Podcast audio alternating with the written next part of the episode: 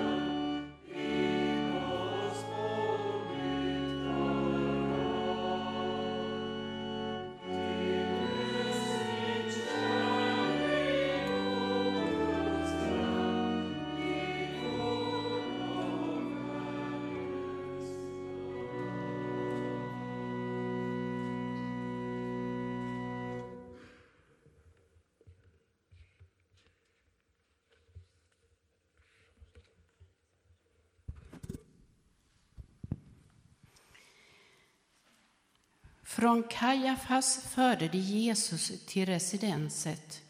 Det var tidigt på morgonen.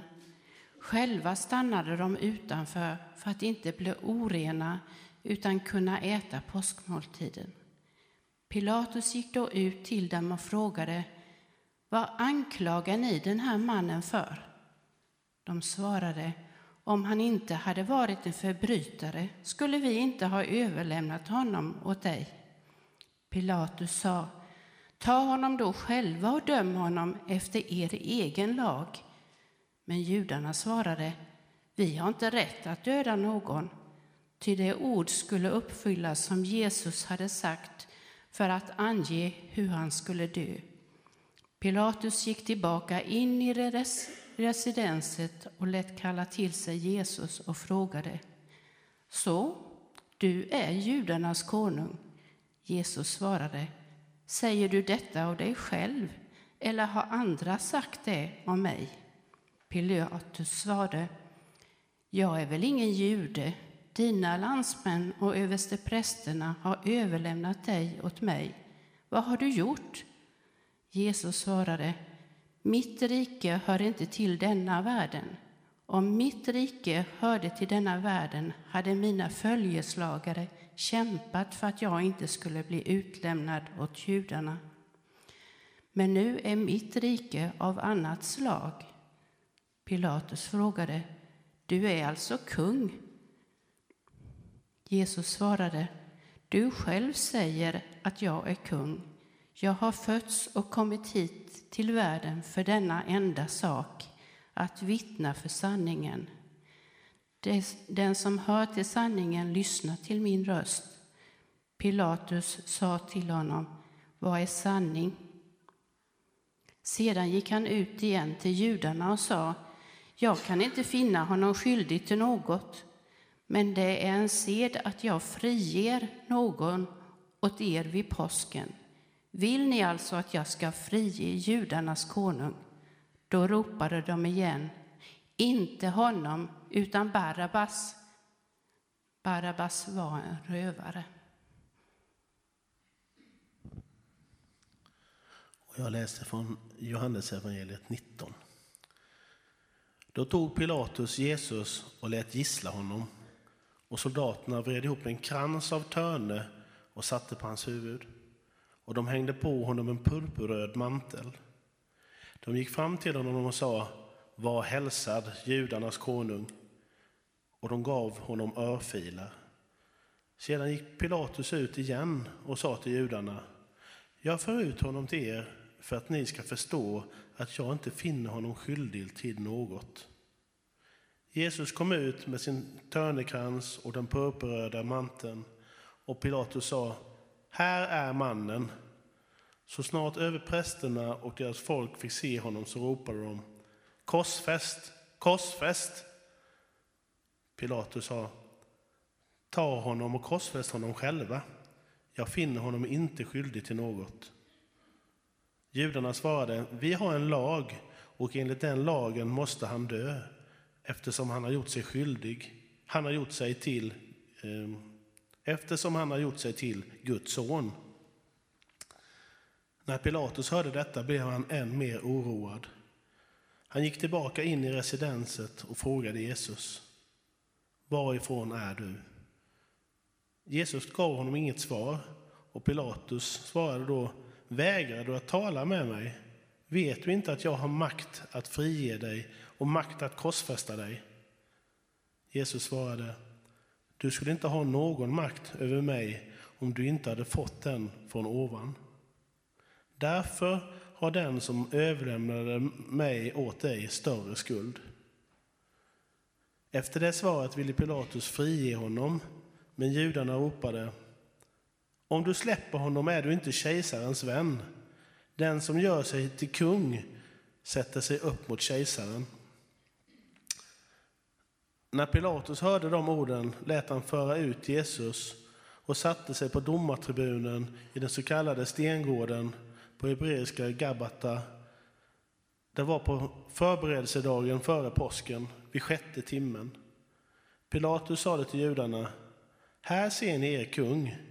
Då ropade de, Bort med honom, korsfäst honom. Pilatus frågade, ska jag korsfästa er kung? Översteprästerna svarade att vi har ingen annan kung än kejsaren. Då utlämnade han Jesus åt dem till att korsfästas.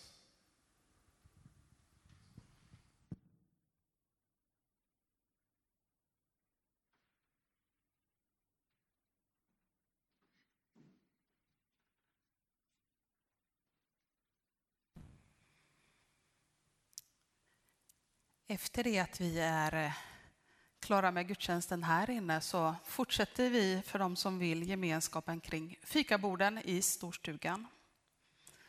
Så vill jag påminna om att i övermorgon på söndag klockan 10 så är det påskdagsgudstjänst. Då får vi fortsätta att följa Jesu väg under påskhelgen. Kenneth Pettersson predikar och Tabergs musikkår spelar. Vi ska strax nu sjunga tillsammans psalmer och sånger 501, 501. Han gick den svåra vägen. Under tiden, under den salmen, så har du möjligheten att ge en gåva till församlingens arbete. För vi kan använda våra pengar för att tillbe Gud. Det där som han har gett oss kan vi ge vidare och så kan vi på så sätt visa att vi tillber Gud och inte mammon. Men ge det som du beslutar i ditt hjärta. För då kan våra pengar skapa tacksamhet hos mottagaren och ge oss själva glädje. Swishnummer kommer komma upp på skärmen här under salmen och vill du ge din gåva kontant så finns det möjlighet att göra det efter vi har avslutat här vid utgången i en kollektbössa. Men innan vi sjunger så, så ber vi också för de gåvor vi kan samla in. Vi tackar dig Herre, du som har gett oss allt som vi har.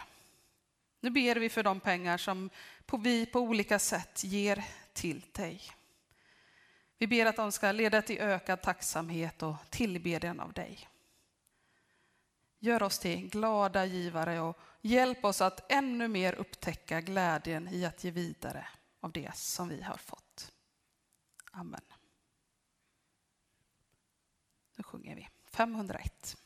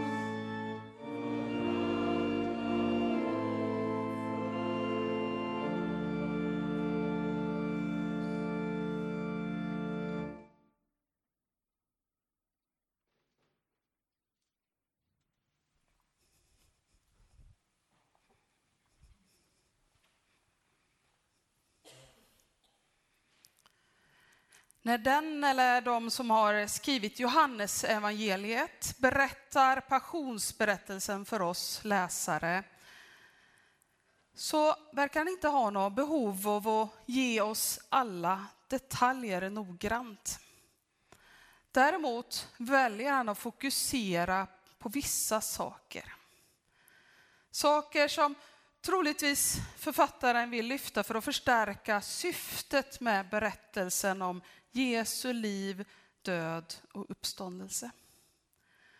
Och en sån sak som Johannes lyfter lite extra, det är mötet mellan Jesus, Pilatus och även de religiösa ledarna där utanför och inne i den romerska ståthållarens residens.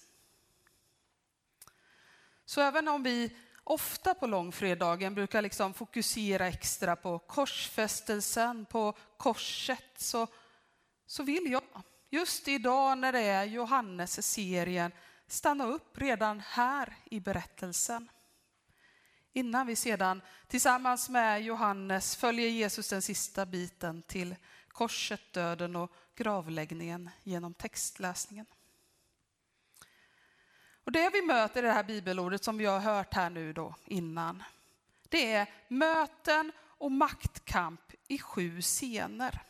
Och likt en eh, nöjesjournalist på en eh, kvällstidning på 90-talet så har jag gjort en inne och utelista över de här sju scenerna.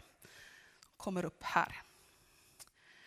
Utifrån den så kan vi bland annat dra slutsatsen om att Pilatus, han är inne när han möter Jesus. Det vill säga, då gör han det där rätta, det där coola, det där som är bra. Kanske gäller det även oss idag, att när vi möter Jesus, då är vi också inne. Vi bara tar lite snabbt här liksom. I, i, i scen 1 så då förs Jesus till Pilatus.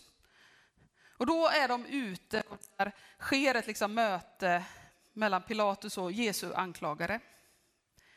I scen 2 eh, då får Jesus svara på frågor om han är judarnas konung.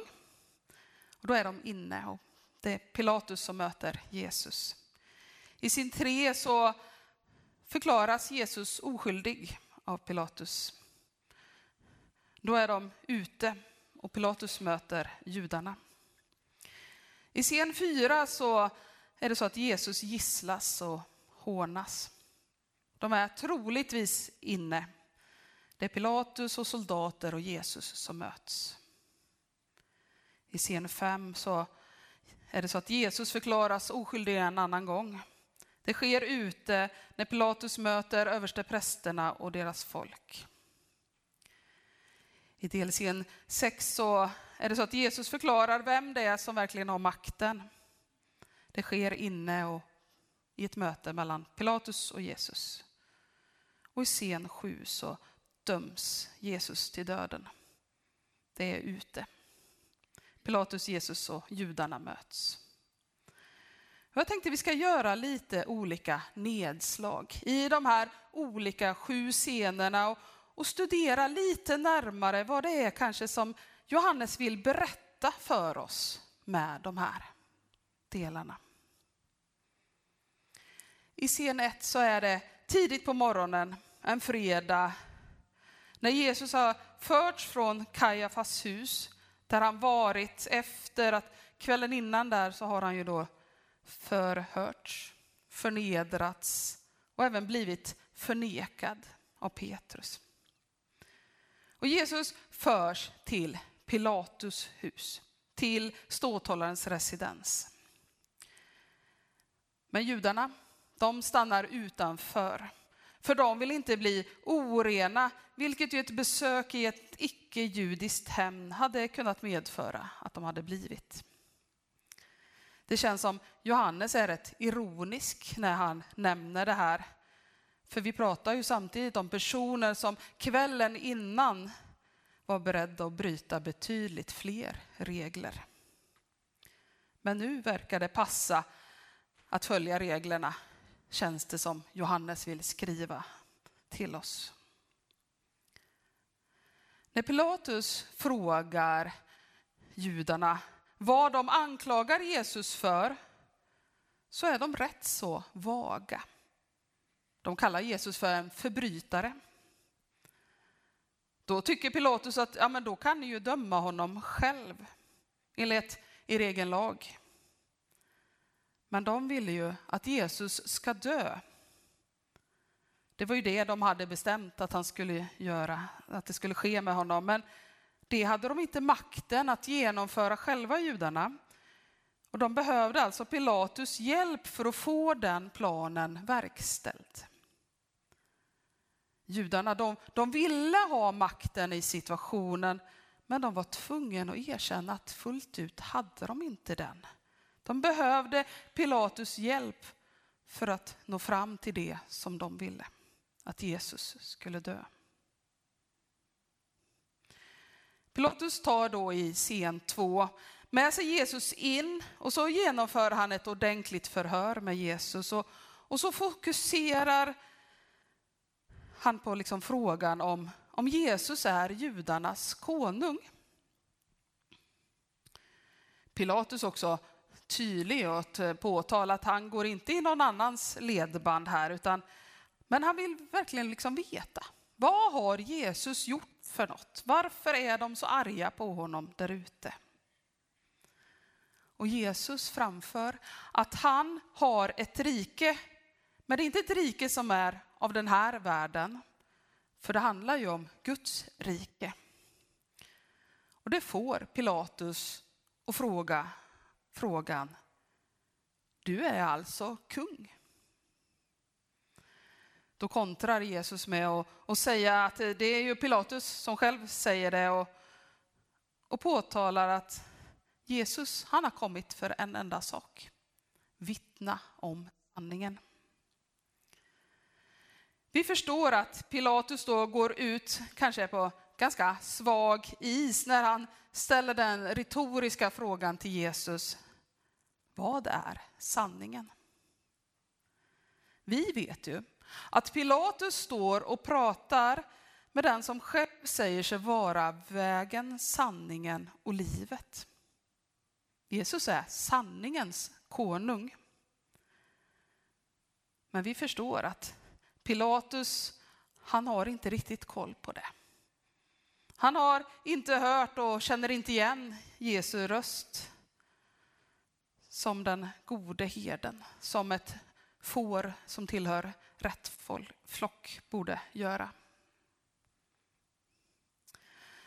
Det här samtalet övertygar ändå Pilatus om att Jesus, han är oskyldig. Så i scen tre så, så går Pilatus återigen ut till judarna och talar om vad han har kommit fram till i sitt beslut. Jag kan inte finna honom skyldig till något, säger han. Men för att försöka liksom reda upp den här situationen och visa att det är ju Pilatus som har makten och det är han som har kontrollen, så kommer han med ett förslag. Han tänker, vi kan ju följa den där gamla traditionen som finns att vid påsk släppa en fånge fri. Han tänker att han är smart, att han har kommit på något bra. Så han föreslår, vi kan väl släppa Jesus. Men det förslaget gillar ju inte judarna som istället kommer med ett motförslag till Pilatus om att de ska släppa en fånge som heter Barabbas fri. Han är en rövare. Och att det påtalas att Barabbas är ett rövare kan, kan liksom återigen kanske få oss att tänka på det där texten ifrån Johannes om att Jesus är grinden in till fåren och den gode herden. Om vi känner igen den berättelsen. För Barabbas är inte ett får heller som tillhör Jesus, utan en av de där tjuvarna och rövarna som kommer till fåren med onda avsikter. Men det är just den mannen som judarna vill ska släppas istället för Jesus. Pilatus kan alltså inte släppa Jesus nu när vi går in i scen 4, även om Pilatus tror att Jesus är oskyldig. Därför låter Pilatus soldater se till att liksom Jesus gisslas. Kanske är det ett försök att ge Jesus ett annat straff än att döma honom till döden. Även om nu gissling i sig slår med liksom en piska med benbitar längst ut som river sönder mer än vad man vill föreställa sig bildligt i sitt huvud. Det är ju så grymt och det är så plågsamt så faktiskt kunde det straffet leda till döden av sig själv. När Johannes låt den här plågsamma och förnedrande scenen vara central i den här framställningen så tror jag att han vill påminna oss om det som Johannes döparen sa redan i början av evangeliet. Att Jesus är Guds lamm som tar bort världens synd. Soldaterna, de hånade Jesus och de förser honom med en krona och en purpurröd mantel. Och deras handling känns rätt ironisk. För soldaterna hånar ju Jesus för att han skulle vara judarnas konung. Vilket vi vet att han verkligen är. Fast kanske inte då på det sättet som folket och soldaterna tänkte. För det rike Jesus är en del av är ju av ett annat slag. Pilatus gör nu ett nytt försök att övertyga Jesu anklagelser, klagan, klagare om den slutsatsen som han själv har kommit till. Att Jesus är oskyldig. Och Jesus förs i scen 5 ut till folket utanför residenset. Iklädd törnekrona och mantel och, och troligtvis rätt så blodig. Så visar liksom Pilatus upp att han har gett Jesus ett straff redan. Och så säger han, här är mannen. Men åter misslyckas Pilatus strategi och översteprästerna och deras folk börjar genast ropa efter att Jesus ska korsfästas. Det verkar som att Pilatus börjar bli aningens irriterad över att han inte får bestämma som han vill. Det känns lite som att han inne i sitt huvud skulle vilja skrika ut, gör det själva då om det är så viktigt att den här mannen blir korsfäst. Fast Pilatus säger enligt Johannes det lite mer lugna. Ta honom och korsfäst honom själva. Jag finner honom inte skyldig till något. Men judarna ger inte med sig i den här maktkampen. De fortsätter att argumentera för sin sak och, och de anklagar Jesus för hädelse, att han har gjort sig till Guds son. Och vi som vet sanningen, sanningen om Jesus, det han kom att vittna om, ja vi kan ju egentligen le för oss själva när vi hör vad de anklagar honom för. Fattar de inte att det är ju precis det som han är?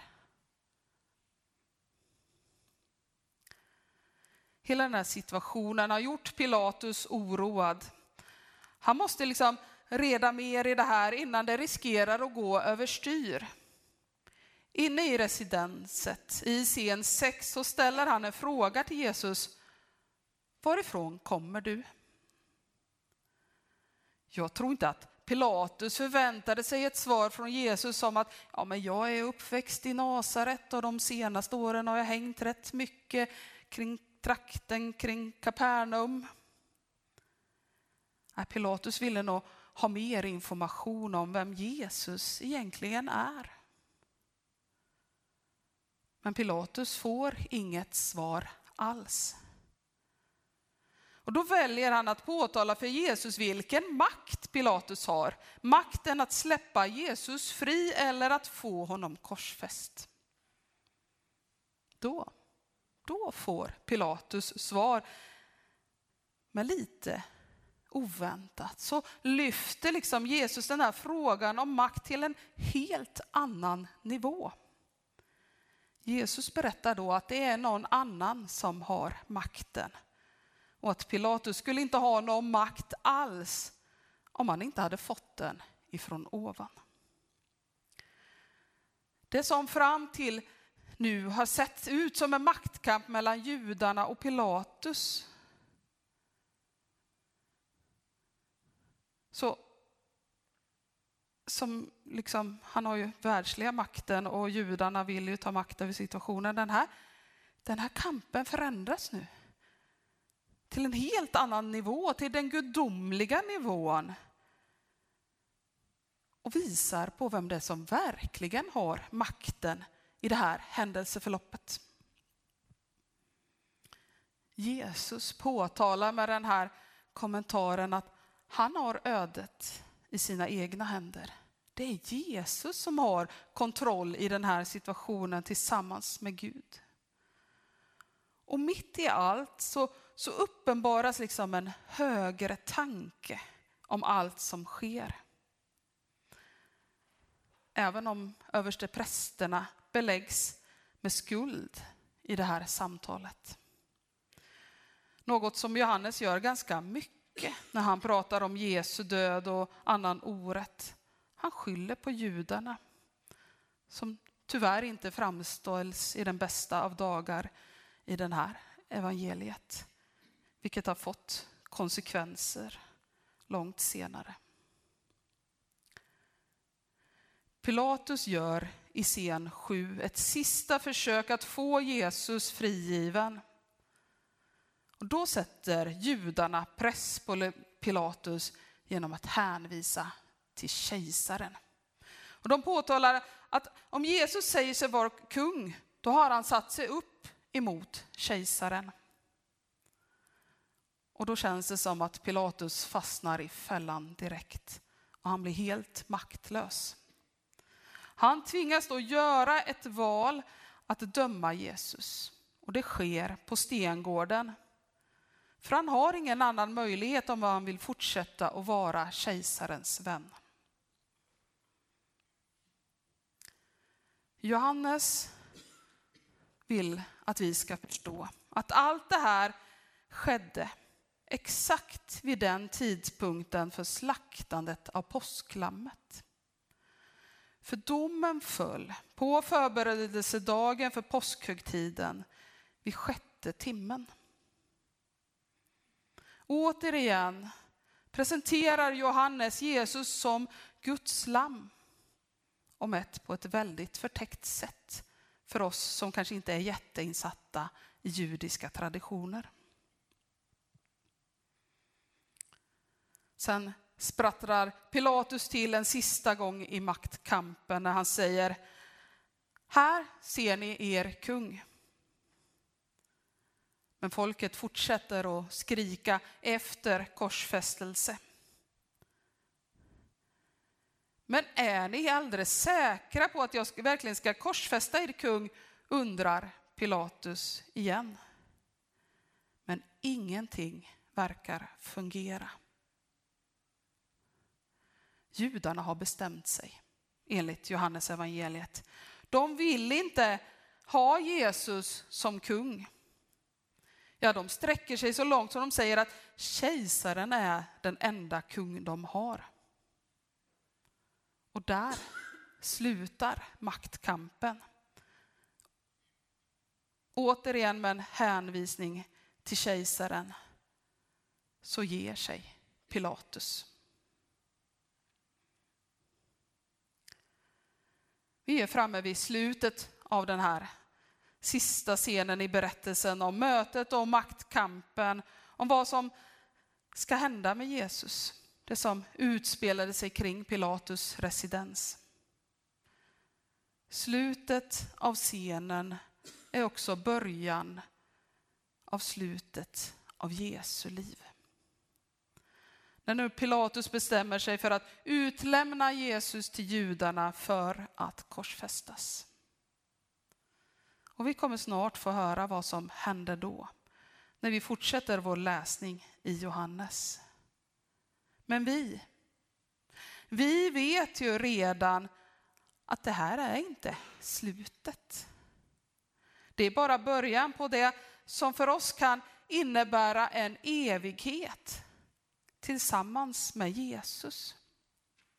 Vi vet att det finns ett fortsättning följer som visar vem det är som verkligen har makten.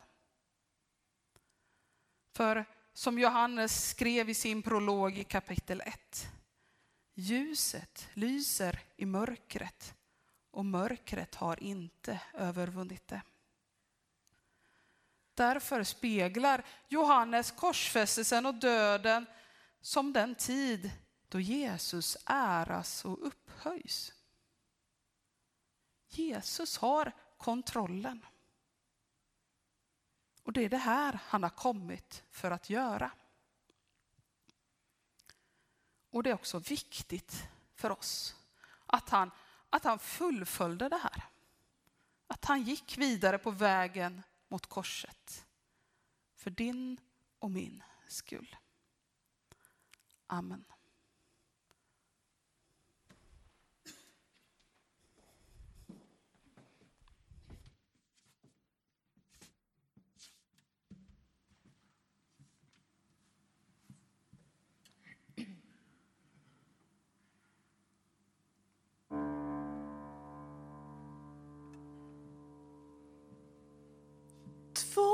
Trappor upp på Via Dolorosa. Där står en oljelampa alltid tänd. Där finns en dörr som inte går att låsa. Där finns ett hjärta lite grann på glänt. Två trappor upp, två trappor upp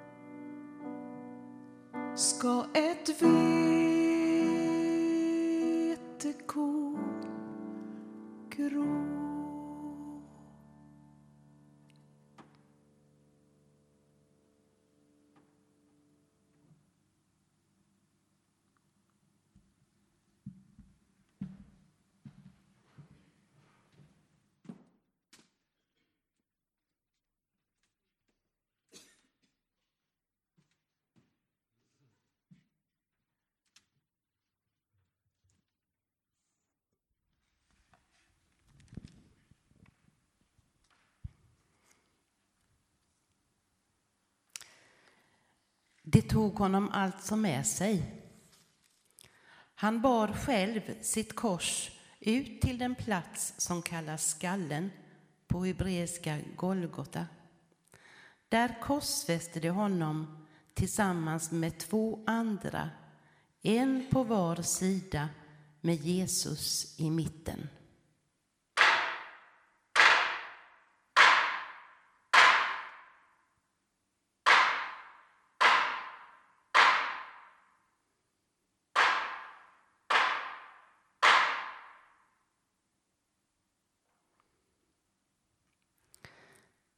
Pilatus hade också låtit skriva ett anslag som sattes upp på korset och där stod Jesus från Nasaret, judarnas konung.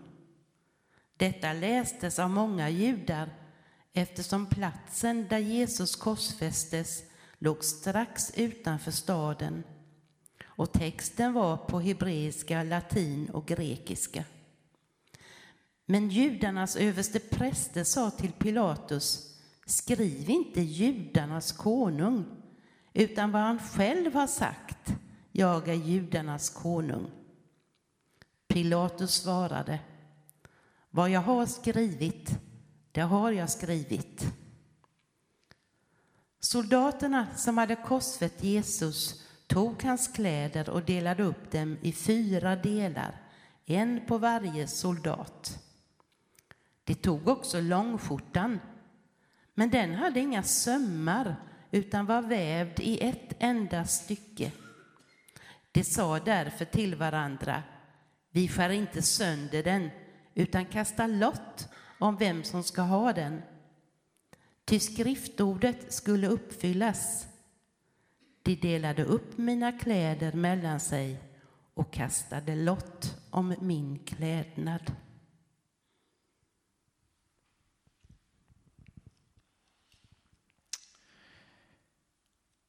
Men vid Jesu kors stod hans mor och hennes syster Maria, som var gift med Klopas, och Maria från Magdala. När Jesus såg sin mor och bredvid henne den lärjunge som han älskade sa han till sin mor Kvinna, där är din son. Sedan sa han till lärjungen, där är din mor. Från den stunden hade hon sitt hem hos lärjungen. Jesus visste att nu var allt fullbordat och för att skriftordet skulle uppfyllas sade han Jag är törstig. Där stod ett kärl som var fyllt med surt vin. De satte därför en svamp som doppats i det sura vinet på en isopskälk och förde den till hans mun. När Jesus hade fått det sura vinet sade han Det är fullbordat. Och han böjde ner huvudet och överlämnade sin ande.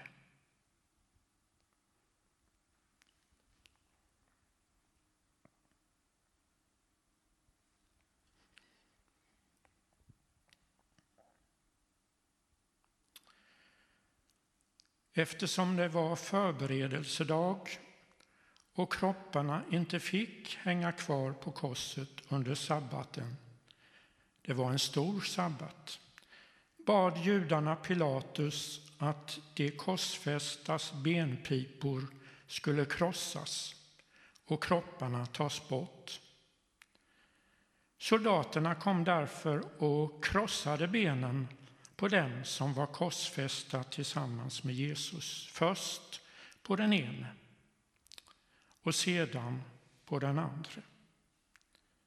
Men när de kom till Jesus och såg att han redan var död krossade de inte hans ben, utan en av soldaterna stack upp sidan på honom med sin lans.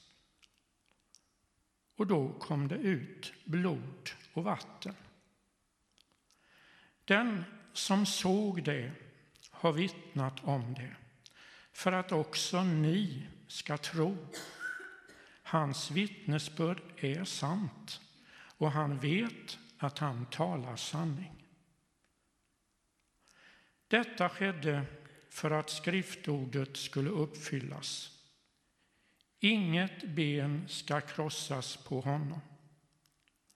Och på ett annat ställe heter det de ska se på honom som de har genomborrat. Amen.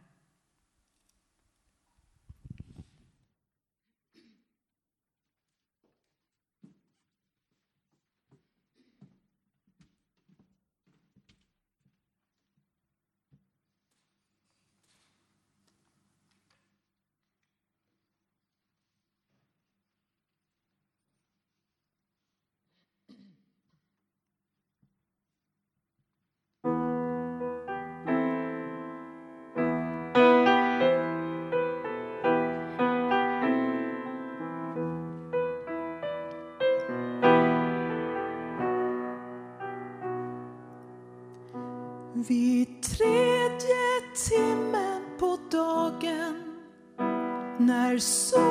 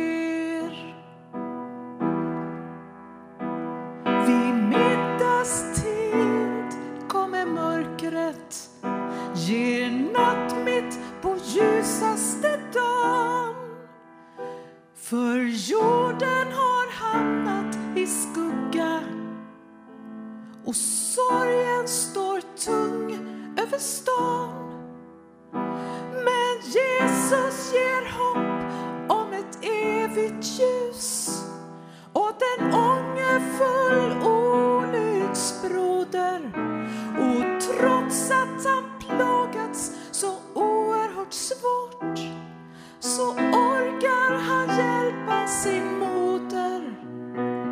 Jag står och betraktar, försöker förstå vad jag ser.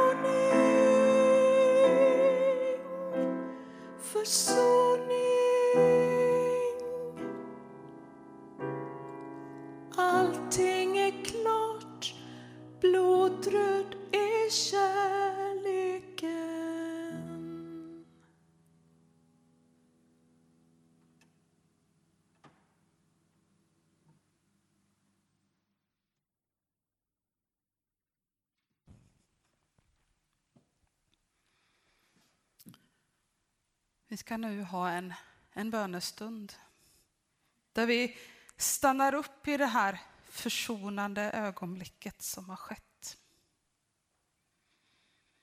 Vi har en bönestation idag och det är att det finns en möjlighet att ta en sten och, och lägga ner vid foten av Jesu kors. Det finns en skål på en pall här borta med stenar och skulle det vara så att du inte har möjlighet att, att böja dig ner, alla kanske inte är riktigt lika rörliga, så går det ju lika bra att lägga stenen på kanten till dopgraven. Jesus vet vad det handlar om det också. För kanske bär du på en börda som, som du vill lägga ner hos Jesus. Kanske bär du på skuld och skam som du vill att det här vill inte jag bära på längre. Det här får du bära åt mig, Jesus. Kanske finns det någonting annat som du vill lämna till Jesus. Be att han ska ta hand om. Oro. Klumpar i magen. Dåligt framtidshopp. Det är så mycket vi kan gå omkring och bära på som vi inte behöver bära själva, utan som vi kan låta Jesus bära åt oss.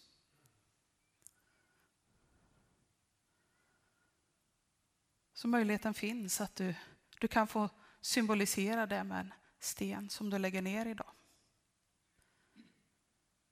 Du kan göra det fysiskt här.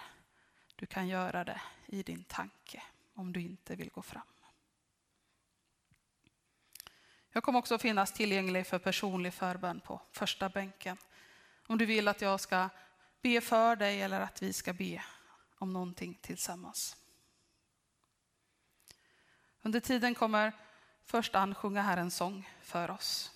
Och sen så kommer vi få möjlighet att stämma in i sången Ty så älskade Gud. Men låt oss först be en bön. Gud, vi, vi vänder oss nu till dig. Du som sände din son till världen för vår skull.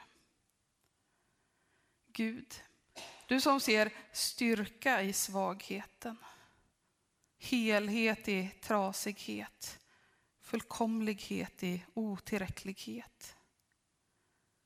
Lär oss att förstå hur mycket du älskar oss. Lär oss att se oss själva och varandra som förlåtna och befriade människor. Och så ber vi Herre, bär det som behöver bäras. Hela det som behöver helas. Rena det som behöver renas. Vi överlåter nu våra liv, precis sådana som de är till dig. Och vi ber att du tar emot oss och bär det vi inte kan bära själv. Amen.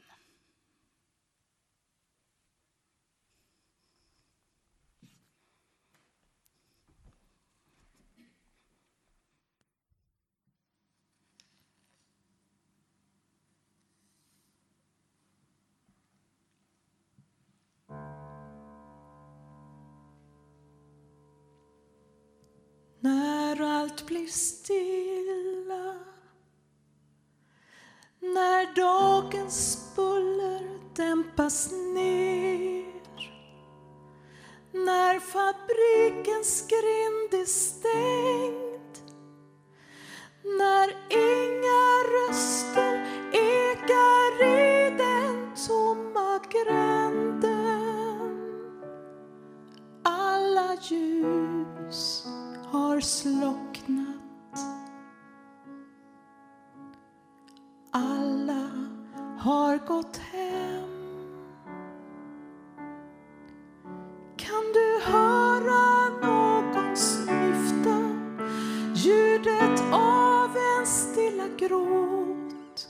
Kan du höra hur en väldig port slås upp?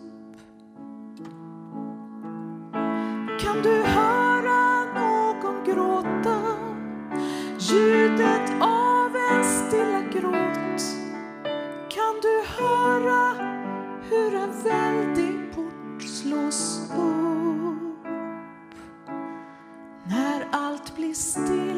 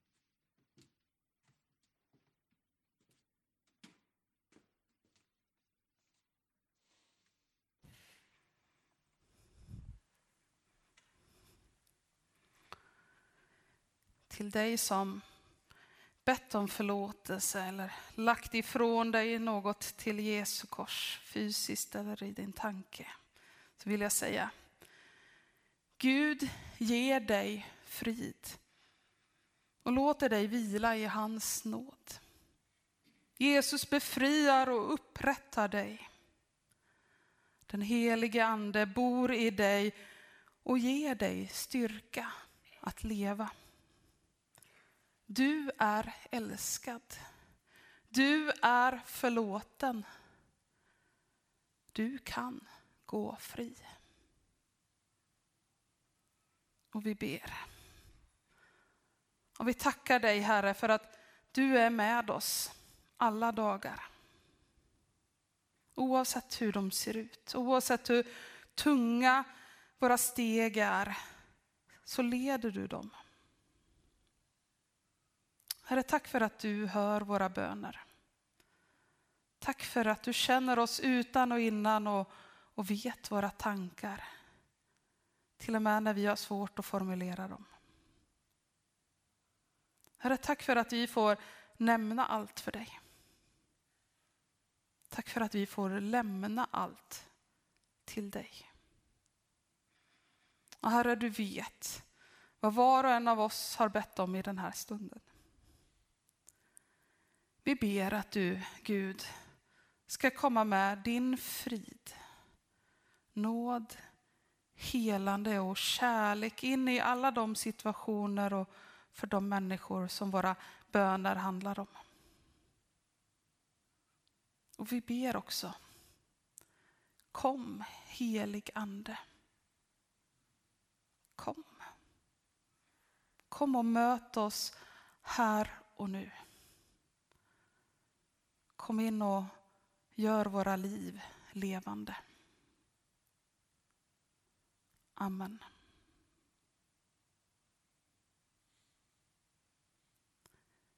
Vi sjunger tillsammans. I salmer och sånger nummer 38b. För att du inte tog det gudomliga.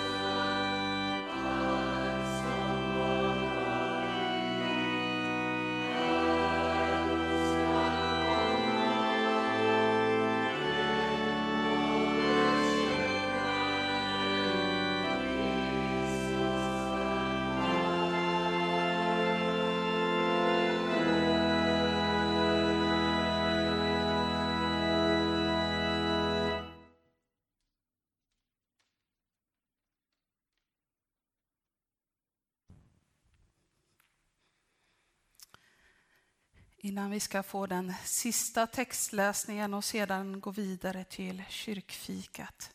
Ta emot Herrens välsignelse. Herren välsignar dig och bevarar dig. Herren låter sitt ansikte lysa mot dig och visar dig nåd. Herren vänder sitt ansikte till dig och ger dig av sin fred och sin frid. I Faderns och Sonens och den helige Andes namn. Amen.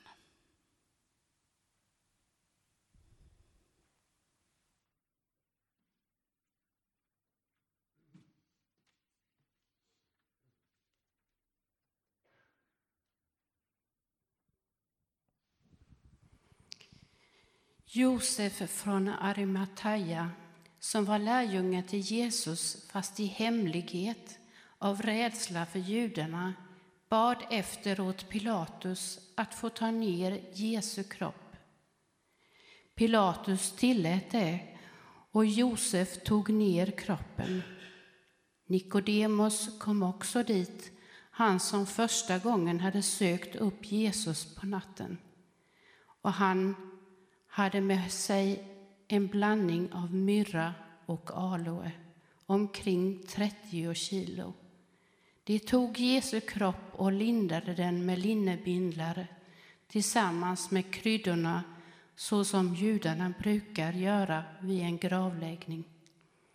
Intill platsen där Jesus hade blivit korsfäst fanns en trädgård och i trädgården en ny grav där ännu ingen hade blivit lagd. Där lade Jesus eftersom det var den judiska förberedelsedagen och graven låg nära.